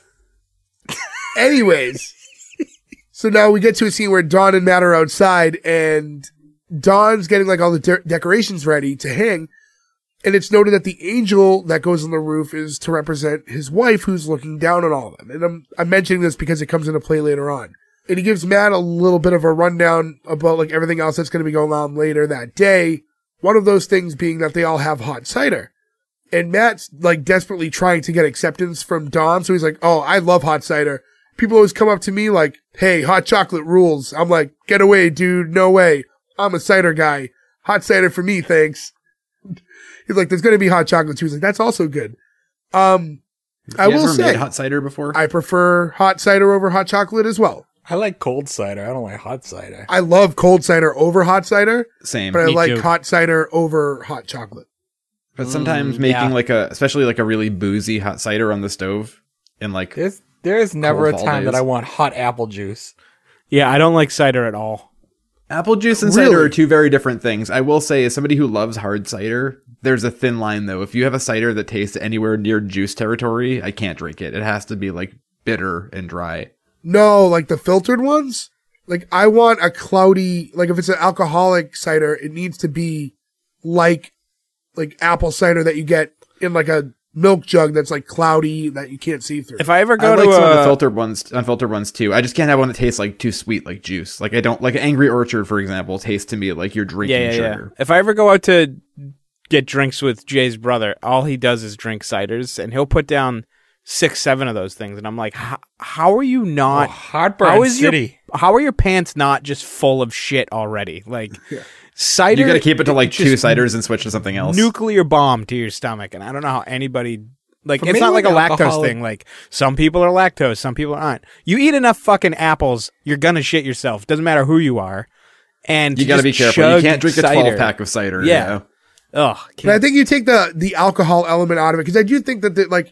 No alcoholic cider is even touches like a real authentic like jug of apple cider. What was the cider you guys used to drink in your like Harvard Square punk days? Woodchuck.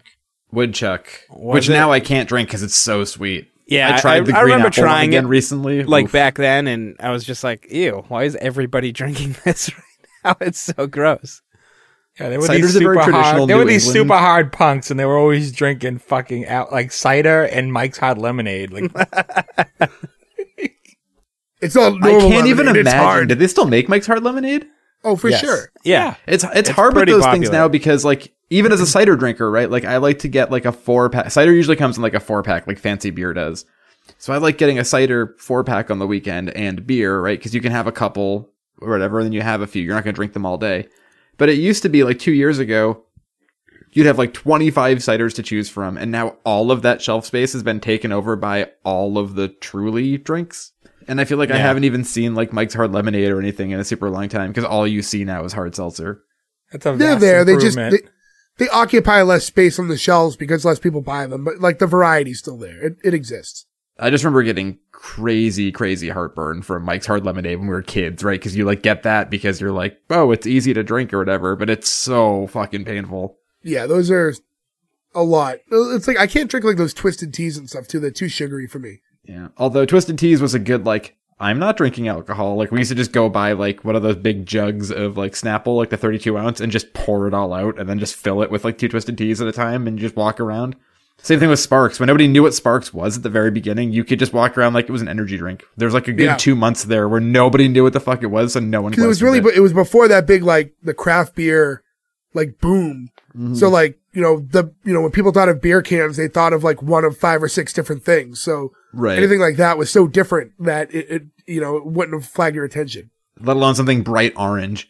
So um, all this conversation is like building up to Don realizing that Matt wants to propose to um Emily, because Matt kind of starts with that conversation a little bit, and, and he he's kind of quick to jump on it. it And he goes, you know, you're the first of my three daughters' suitors to have the guts to do this. And, you know, I really appreciate that, which makes it that much harder to say no.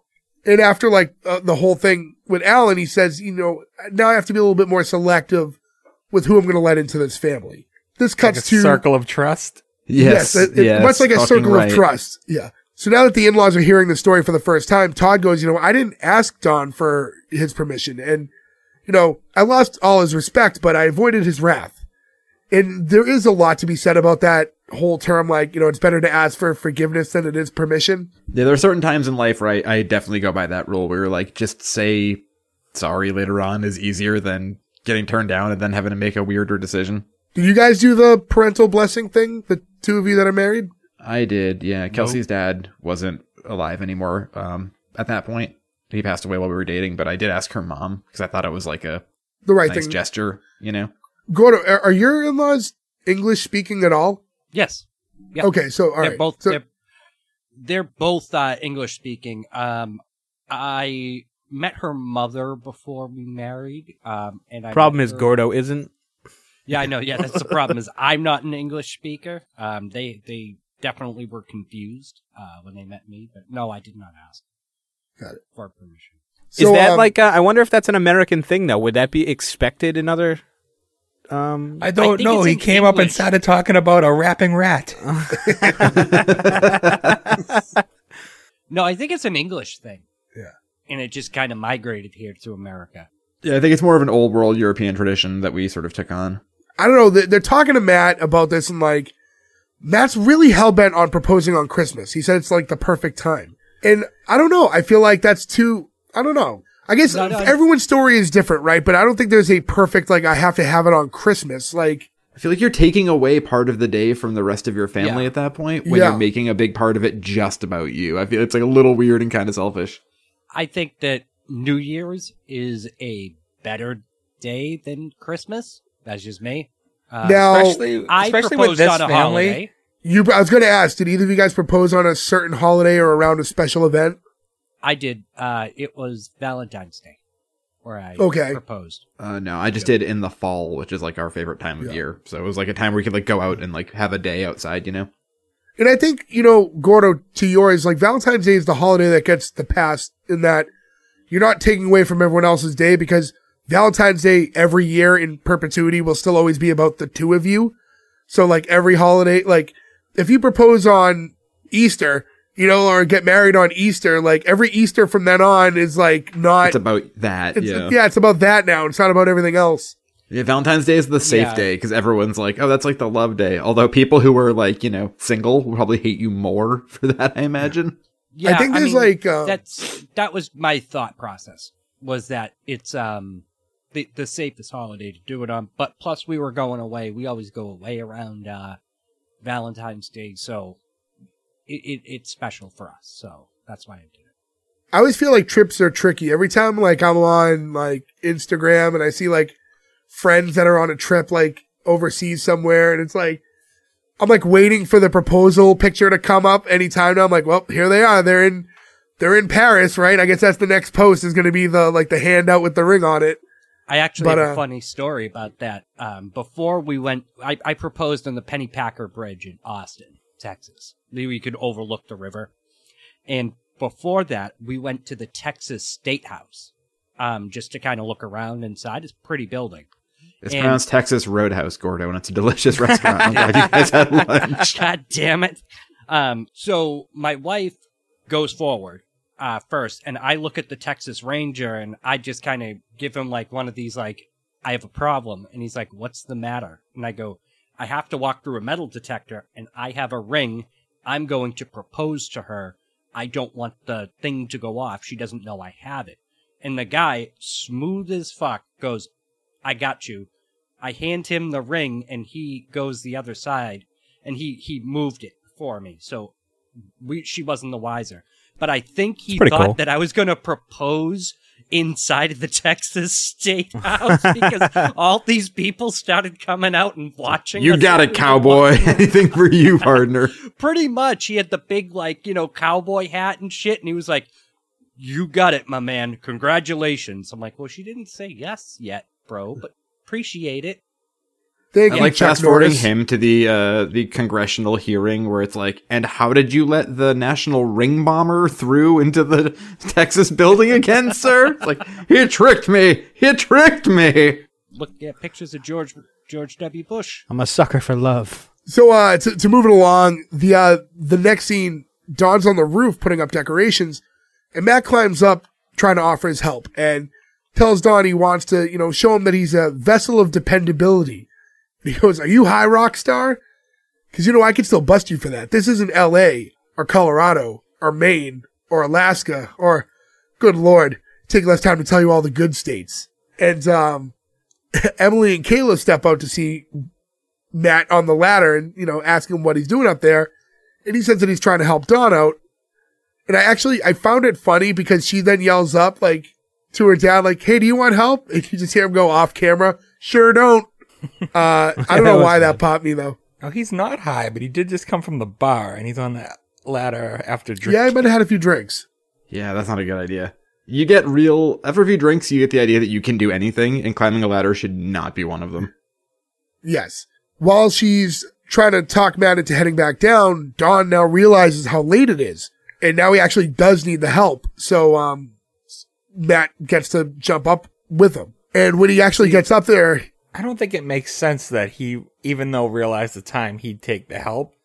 I think the better writing would have been, oh, you're right, I need help. Hey, can you send, uh, what's the son's name? Uh, his his son. Sean. Can you send Sean out and just have him on the ladder? Like, what? I just volunteered to help. Like, or like the yeah. atheist kid. Anybody else in the family. Like, anyone yeah. but him either. Because uh, even if he asked for the other in-law, like Todd or something, that could have worked. Right, not somebody he doesn't know, doesn't trust, and has been yeah. drinking. Maybe not who you want on the roof with you right now. But yeah, as when, it uh, gets dark very quickly in this scene. Yeah, it does. Well, he gets up there, and he's like very nervous about the height, even though it's only another, I don't know, one foot higher than where he was already standing on the ladder. And Tom's like, I got a bad feeling about this, and Matt's really excited. He's like, oh, that line gets repeated in a lot of Star Wars movies, and then he tries to, you know, further explain it, but Don could give a shit. It flashes forward to like later in the night and they're trying to line up the angel on the chimney. And Matt keeps trying to like re- reset it because he doesn't think it looks quite straight enough. He says like as an artist, like it's one of those things that bothers him. But in the process, he puts it on the top of the chimney, which then causes it to catch fire. Once it's noted, he like throws it down onto the roof and he starts stomping on it. And Don yells, don't stomp on her. That's my wife. That's the line I laughed at the hardest in this entire episode for some reason. And he, he dives on it, but by diving on it, it causes a staple to go into his head. Matt gets so freaked out that he falls off the roof, which you see from like a, from the perspective of in the house because they show all the sisters inside watching a movie and you just see him falling, you know, past the window. But yeah, oh, the, the cool whole Jesus in his underwear. Yeah. But the, the, the, that's my wife. It was like, that should be like emotional, but it's not because it was used in that like setting. Yeah. It's also that you've said Harrison Ford, that's very get off my plane or something, yeah. right? It seems like an action movie yeah. line. I did get a good laugh at the dummy falling off the thing. Yeah. It felt very guy. much like they used to do that a lot in Married with Children. Like people would somehow fall off the roof in Married with Children all the time. Yeah. Like Bob Rooney would fall off the roof or whatever. So that, that made me laugh just because I was like, oh, I remember that scene from that other show that was better than this when they did it funnier. And um, from there, we get to the hospital. And now Don's with that nurse that he was talking about like at the beginning of the episode. And she's like tending to the wound. And I'm like, you wouldn't get treated for this. Like a staple gun staple in the head is like not enough to like, you could pull that out. And he's put a, a police officer, veteran yeah. of war. He's just going to pluck that staple out of his head and put a Band-Aid on it. Put it's one like on the other Christmas side, Eve. Even it out. Yeah. Yeah. But it's like, I, okay, whatever. It gets them in there. I think that they took the, what's his name, Matt? Yeah. Yeah, yeah they, they take him because he fell off the roof. Also, that how, is more Matt, sense. how is Matt not more fucked up? He fainted and fell off a roof. He's and fell sideways, too. Like, the dummy yeah. falls like like a board. It was a low. Yeah, you would have thought he would have like broken an arm or something. And they could have used that later on because he can't play guitar. He tries to play guitar, but he's got the arm brace on. See, hire us, Netflix. Yeah. Or he breaks a middle finger, and it has to always fuck with the conservative father that yeah. he has his middle finger up. See, but this show wouldn't do that because that would be weirdly like in that'd be too vulgar for them. But instead, they'll have somebody freak out over the thought that their son's going to be gay. Like it can't pick a lane. It's so weird. So, um, as she's uh, as the nurse, uh, Nancy, right? As Nancy's tending to uh, Don's wounds, she's telling him like, you know, that he's definitely tougher than that nine-toed Santa that you know he told us about earlier in the episode. And he's like, well, that's a nice thing about getting shot early in your career. Like any other pain is just kind of playing second at this point. And she's like, my son was ten pounds at birth. Every pain since, I'm like, if it ain't a giant baby being yanked out of me, bring it. And then, um, Matt's in like the hospital bed that's like in the same room, but divided by the curtain. And he can hear them because he's in the same room. And you hear Don saying, this kid staples me in the head and he's the one who faints. It's like, I can't believe that this is the one my daughter brings home. So now he wants to defend himself and he runs up. And he pulls the curtain back to like say something to Don, but when he does, Don's getting like a, a like a Novocaine shot or something in his head. It's probably a tetanus shot. We've talked about tetanus shots recently. Well, Joe got a tetanus shot a tetanus to defend shot. rabies. You don't have to get yeah, it I at like one. the location. You just get it in your. Yeah, arm. yeah you just get it in your arm. Still, you have to shoot it in your head. Yeah. So uh, he opens the thing out. He sees the shot, and he's like, he's like, is that thing sticking in your brain? And like faints again. And, like, when he does that, he pulls back, like, the bigger curtain, revealing the whole family who's, like, watching from afar. Nancy goes, he's a bigger pain than a ten-pound baby. So now he, uh, we get to the waiting room, which is where the rest of the family is. Kayla's talking to a fish, who she's bonding with since they're both alone. And Sean gets nervous because he sees his son talking to his dad and starts to get, like, nervous that he might be telling him about how he's an atheist. Joy tells him maybe it's a good thing that someone in the house is, like, not tiptoeing around your father and that they, you know, maybe we should be proud of him. Sean says, uh, you're crazier than Kayla, who's currently talking to a fish. To round it out, we get Patsy and Todd, who are also there. And when it cuts to them, she starts saying how she's tried everything to be there for Kayla and be like mom, but everything she does just makes everything worse. And maybe she's not cut out for being a mom. Todd tells her, you know, things have been taking longer than expected, but it's going to happen. And when it does, you're going to be a great mom. So, like, we got everybody there. All the kids are in this waiting room. We cut back to Kayla, who's been talking to this fish and now wants to steal it. And she's putting it in a Ziploc bag as she's, like, arms deep into the fish tank. Hospitals have security guards, right? Like, I don't know why any of this would be allowed to go on. Yeah, and it's like, it's one of those things. This, this show, at least in this episode, they're in Philly. Like, it feels like they're in, like, a small nowheresville. Yeah, it feels like they're in, like, Idaho or something, yeah. Yeah, but they're, feeling but they're, they're in, in Philly place. Like we're in Boston, though. I think they live in the suburbs out of Philly, and yeah. it's easier to say You Philly. say the biggest nearest town, yeah.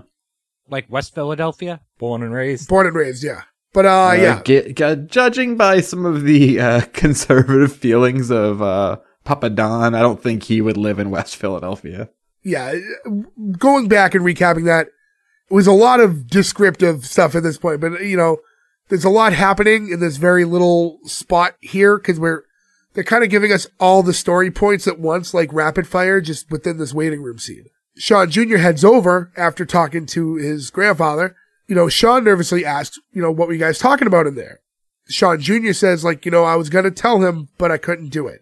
When, you know, when I asked him how he was doing, he said, he knew he'd be fine because Grammy Margaret was up in heaven watching over all of us.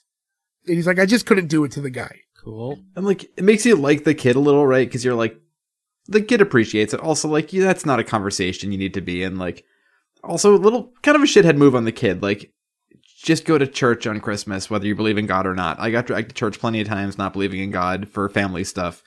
That'd be like saying I'm not going to a funeral at a church because I don't believe in God. Like, you just suck it up for a wedding. You just go and you check and deal with it. How old is this kid?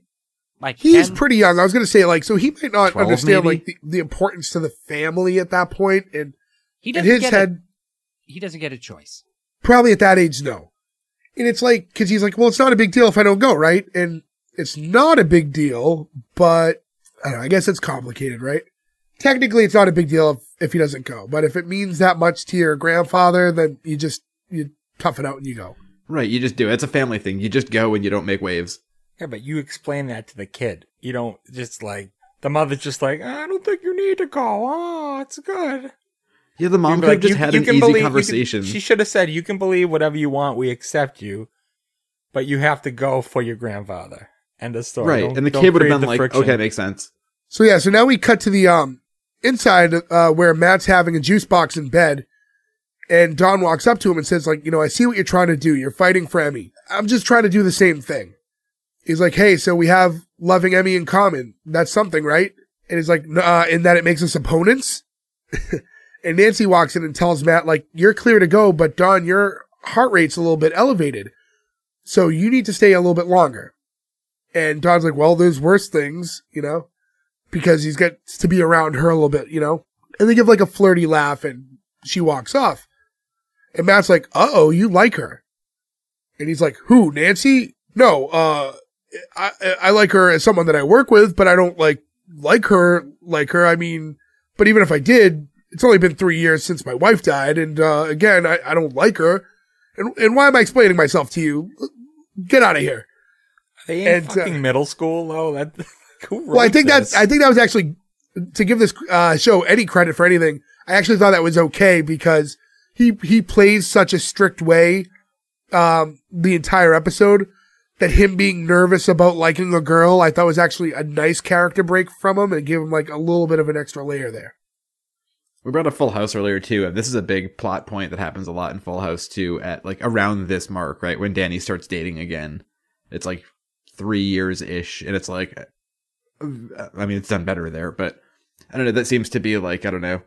A time frame people maybe wrestle with. As the two are now walking into the waiting area where everybody's at, they're surprised to see that, like, they did a makeshift lighting in the hospital, and, you know, Todd hands a hot cider to Don, and, you know, Don tells everyone in the family, I bet Mom's looking down, smiling right now. Um, I know, like, it was, like, last minute, though, like, where Nancy says, you know, I think I need to keep you here a little bit longer to check your heart rate, but couldn't they have all just did all the lights at home and surprised them with a lighting at home when yeah. he got back? They could I think it's the timing. Like, he does it at a certain time because yeah. of the tradition, and it has to be, like, the strict thing they talked about at yeah. the beginning. It just I felt don't know like, why the, church, oh, uh, the hospital let them do this, but... Yeah, that too. Yeah, me Or too. Where they got the lights, or... Yeah. Cider. Like, cider. You, oh, there's a lot Where'd you get hot cider at a hospital? And whose mugs did they steal? Yeah. Like, they went into out. a break room and just took a bunch of fucking mugs? They went home just, and got their lights, so they probably brought their own mugs. You think they just microwaved all that free apple juice? There's always, like, free apple juice in hospitals. Do you think the just, hospital just has lights lying around? Well, I sometimes. imagine they have them up because it's Christmas, and maybe they went and go stole them from, like, the kid ward or something. And make yeah, sometimes they decorate people. the desks and stuff, or, like, yeah, the reception desk might have, like, a, a couple strands of lights on it. You know, Matt walks over to the in-laws, and he's like, you guys did all this for them? It's like, well... You know, th- this family could be a lot of pain in the butts, but, you know, there are pains in the butt. And then somehow, in, like, the next sentence, they still managed the way to say, like, pain in the butt, like, three more times. I don't know. They really Very thought that weird. was funny. And then uh Emily shows up, and Matt and her are talking. And soon after Dawn walks up to the two of them while they're kissing, Emily notes that, you know, her father and boyfriend have matching hospital bracelets. And Matt, you know, still really trying to connect with this guy's like, bracelet buddies. Don's like, don't ruin it. Don I tells his daughter, funny. that was okay. I thought the bracelet buddies thing was funny. Don tells his daughter, uh, you know, what would really make this all perfect is if, you know, you would talk to Ted Bozeman. Uh, if you remember from before, he's the finance guy, you know, has a job lined up for her. And he asked, you know, can you do it as a favor for someone who just got a staple gun in the head? And she agrees, but under the promise that, you know, he stops bugging her about it.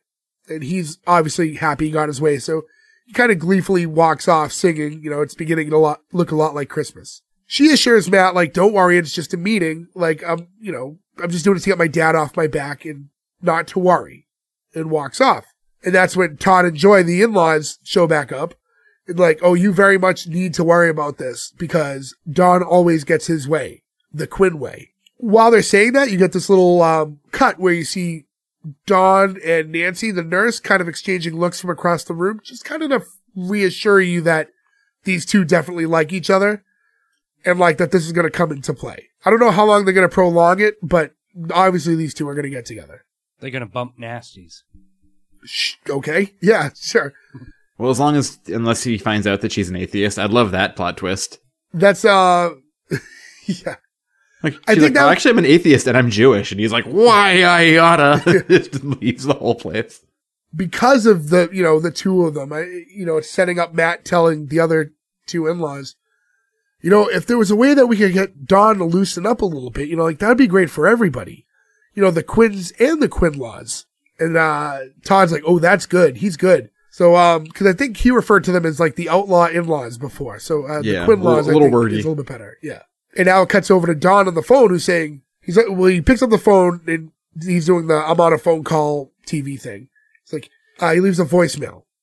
He's like, hey, Ted, Emily's agreed to meet with you. Now, all you have to do is just make her a job offer that she can't refuse, and you will have paid me back for not arresting you for being drunk and disorderly and attempting to intoxicate a police horse. Yeah, that was a heck of a Thanksgiving night you had there, Ted. And uh, afar, you see uh, Matt kind of looking over at Don and kind of raising his glass to him, and uh, Don raises one back. So as this concludes, now we're seeing that the master plan is still in play for, you know, Dawn to get Emily back home. I don't know if it's really a slight on uh, Matt necessarily, but he wants his daughter back. And I don't know if, maybe if the promise of Matt coming back was part of the deal, he wouldn't hate him so much. But I, I really get the vibe that ultimately he just wants his daughter home. It's yeah, I don't get the weird. feeling that he would be mad at Matt for being there. He, I think he'd be fine with Matt if Matt was a Philly guy now. Yeah, but he looks at Matt as the one taking his daughter away from him. Keeping her in Los Angeles, yeah. yeah. I don't know. It's a weird plot point there. That's a weird, dark plot point. I think it's one of the more normal, like, things that make sense to me out of everything that happens here. It's like, he wants his daughter home, so he's trying to blackmail trick- someone, blackmail a C E O to uh, give yeah. someone a job. I mean, uh, favor for favor. Blackmailing. I mean, also police corruption. Right, right. Like, this is all very dark, and it's I all will say- to get the daughter to come back home, like. So you didn't arrest him at Thanksgiving over a month ago with this plan in your head. Like, come Maybe, on. He was well, also endangering an animal. So, like, drug disorderly, trying to fuck with a horse. He doesn't arrest him so that he can blackmail him later to try to convince his daughter to move home. That's a little dark. He's going to get kicked off the force, and it's going to be amazing. He didn't. See, he definitely didn't seem like the type of cop that would do anything like this, but... I guess, uh, yeah, I guess, look, so it, it took me off a little bit seeing how that character's been developed the whole episode. But yeah, you know, Gordo, until you mentioned that it was a month before, I guess I never put in perspective that, like, Thanksgiving just happened. So I was thinking, like, it was a different Thanksgiving. Like, maybe it could have been years in the past he's been holding on to this favor. But now that you say it, and I'm thinking, like, maybe when this guy did get in trouble, immediately the light bulb hit. And the only reason he didn't arrest him in the moment was knowing that he might be able to leverage this to get his daughter back. I so guess I didn't really pick up on that at the time. It's just a weird character turn. Like, it's almost like he be, he like flipped not, a switch though. And then like became a different character and then like fit back in. He's a family know. guy. That's his daughter. It's his baby girl. It's right up to par with how he's been. It's just sketchy, but it's up to par with the character so far. The tactics I'm surprised to see him like breaking wholesome. the law, though. Yeah, breaking the that, law seems outside of his character. That's the one thing that surprised me. But everything else, like because he's so family first, I I get it because it's all about the Quinn way. You know, like that's family before everything else. So that's all. His only goal is to get his daughter back at this point. Yeah, guys, that's the whole episode. I don't really know if there's much else to say about it. So um, I think we need to move right along. This we've gone on for quite a bit talking about this. So we'll do the green light or cancel. Ferg, I'm going to start with you. Green light. I like this show. Um, I knew you, you were teasing it the whole time. A lot. I really do think it's satirical. I know uh, I'm alone. It's there. Definitely not. I think you're wrong, but that's just me. I think it's playing off all the other Hallmark stuff and all the other sitcoms. It's just the fact that the in-laws are normal and the family is so weird. It's the fa- is it what tells me that it's a parody. You know what I mean? I really don't, I'm not sure how to explain it, but it gave me a couple, it gave me enough laughs where like, like the falling off the roof, a couple jokes. Um, there was a lot that bothered me. It's not the best writing, but I see the skeleton of a good show. Also that Christmas light scene moved me and, uh, green light. All right, guys. Well, that's uh, one out of four. So sorry to Merry Happy Whatever, but uh, no, uh, but uh, no, no, guys. Um, you know, it's funny. I made the graphic ahead of time because I just assumed everyone was going to say no, but I'll redo it later. Um, Fuck you, G- Gordo. Your call. Green Lantern cancel. Uh, this was not a good show at all by any stretch of the imagination. There is a part of me that has a morbid curiosity to see what happens in the second episode, but not enough for me to greenlight it. Um, if we're just basing it off of this one episode alone, yeah, no, it, it's not good. Nothing about this show was good. Um, I can kind of see where Ferg is, is going with that, and this light scene did hit me a little hard, too. Like, it gave me almost a little tear. So, cancel. Uh, just to interject real quick, I thought the light scene was very projective. There was like a little moment where I didn't touch on it earlier where they go, well, I guess the tree lighting's canceled, and like two of them looked at each other, so you knew it was coming, so. Hit it. I didn't even catch that. Yeah, uh, but yeah, all right, moving forward. Uh, Joe. So just to play devil's advocate a little bit on Ferg's part here. So if it was a satire, then I can see where you would enjoy it, right? But if it's a satire, it's still a satire that is too long, has way too many cast members, gets you confused by who everybody is the whole time. So even on that, I just I can't pass it. It's just too... There's too much going on. The gay panic stuff was really, really weird. And then again, the turn where he's like this, you know, law-abiding, what have you, and then he's blackmailing somebody for his daughter. Like, the whole thing is just so weird.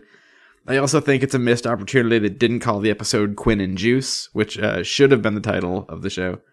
But I I just can't abide by this. This is I love Christmas. I love Dennis Quaid. I love sitcoms. I can't, in good conscience, pass this one. No green light for me. Nick.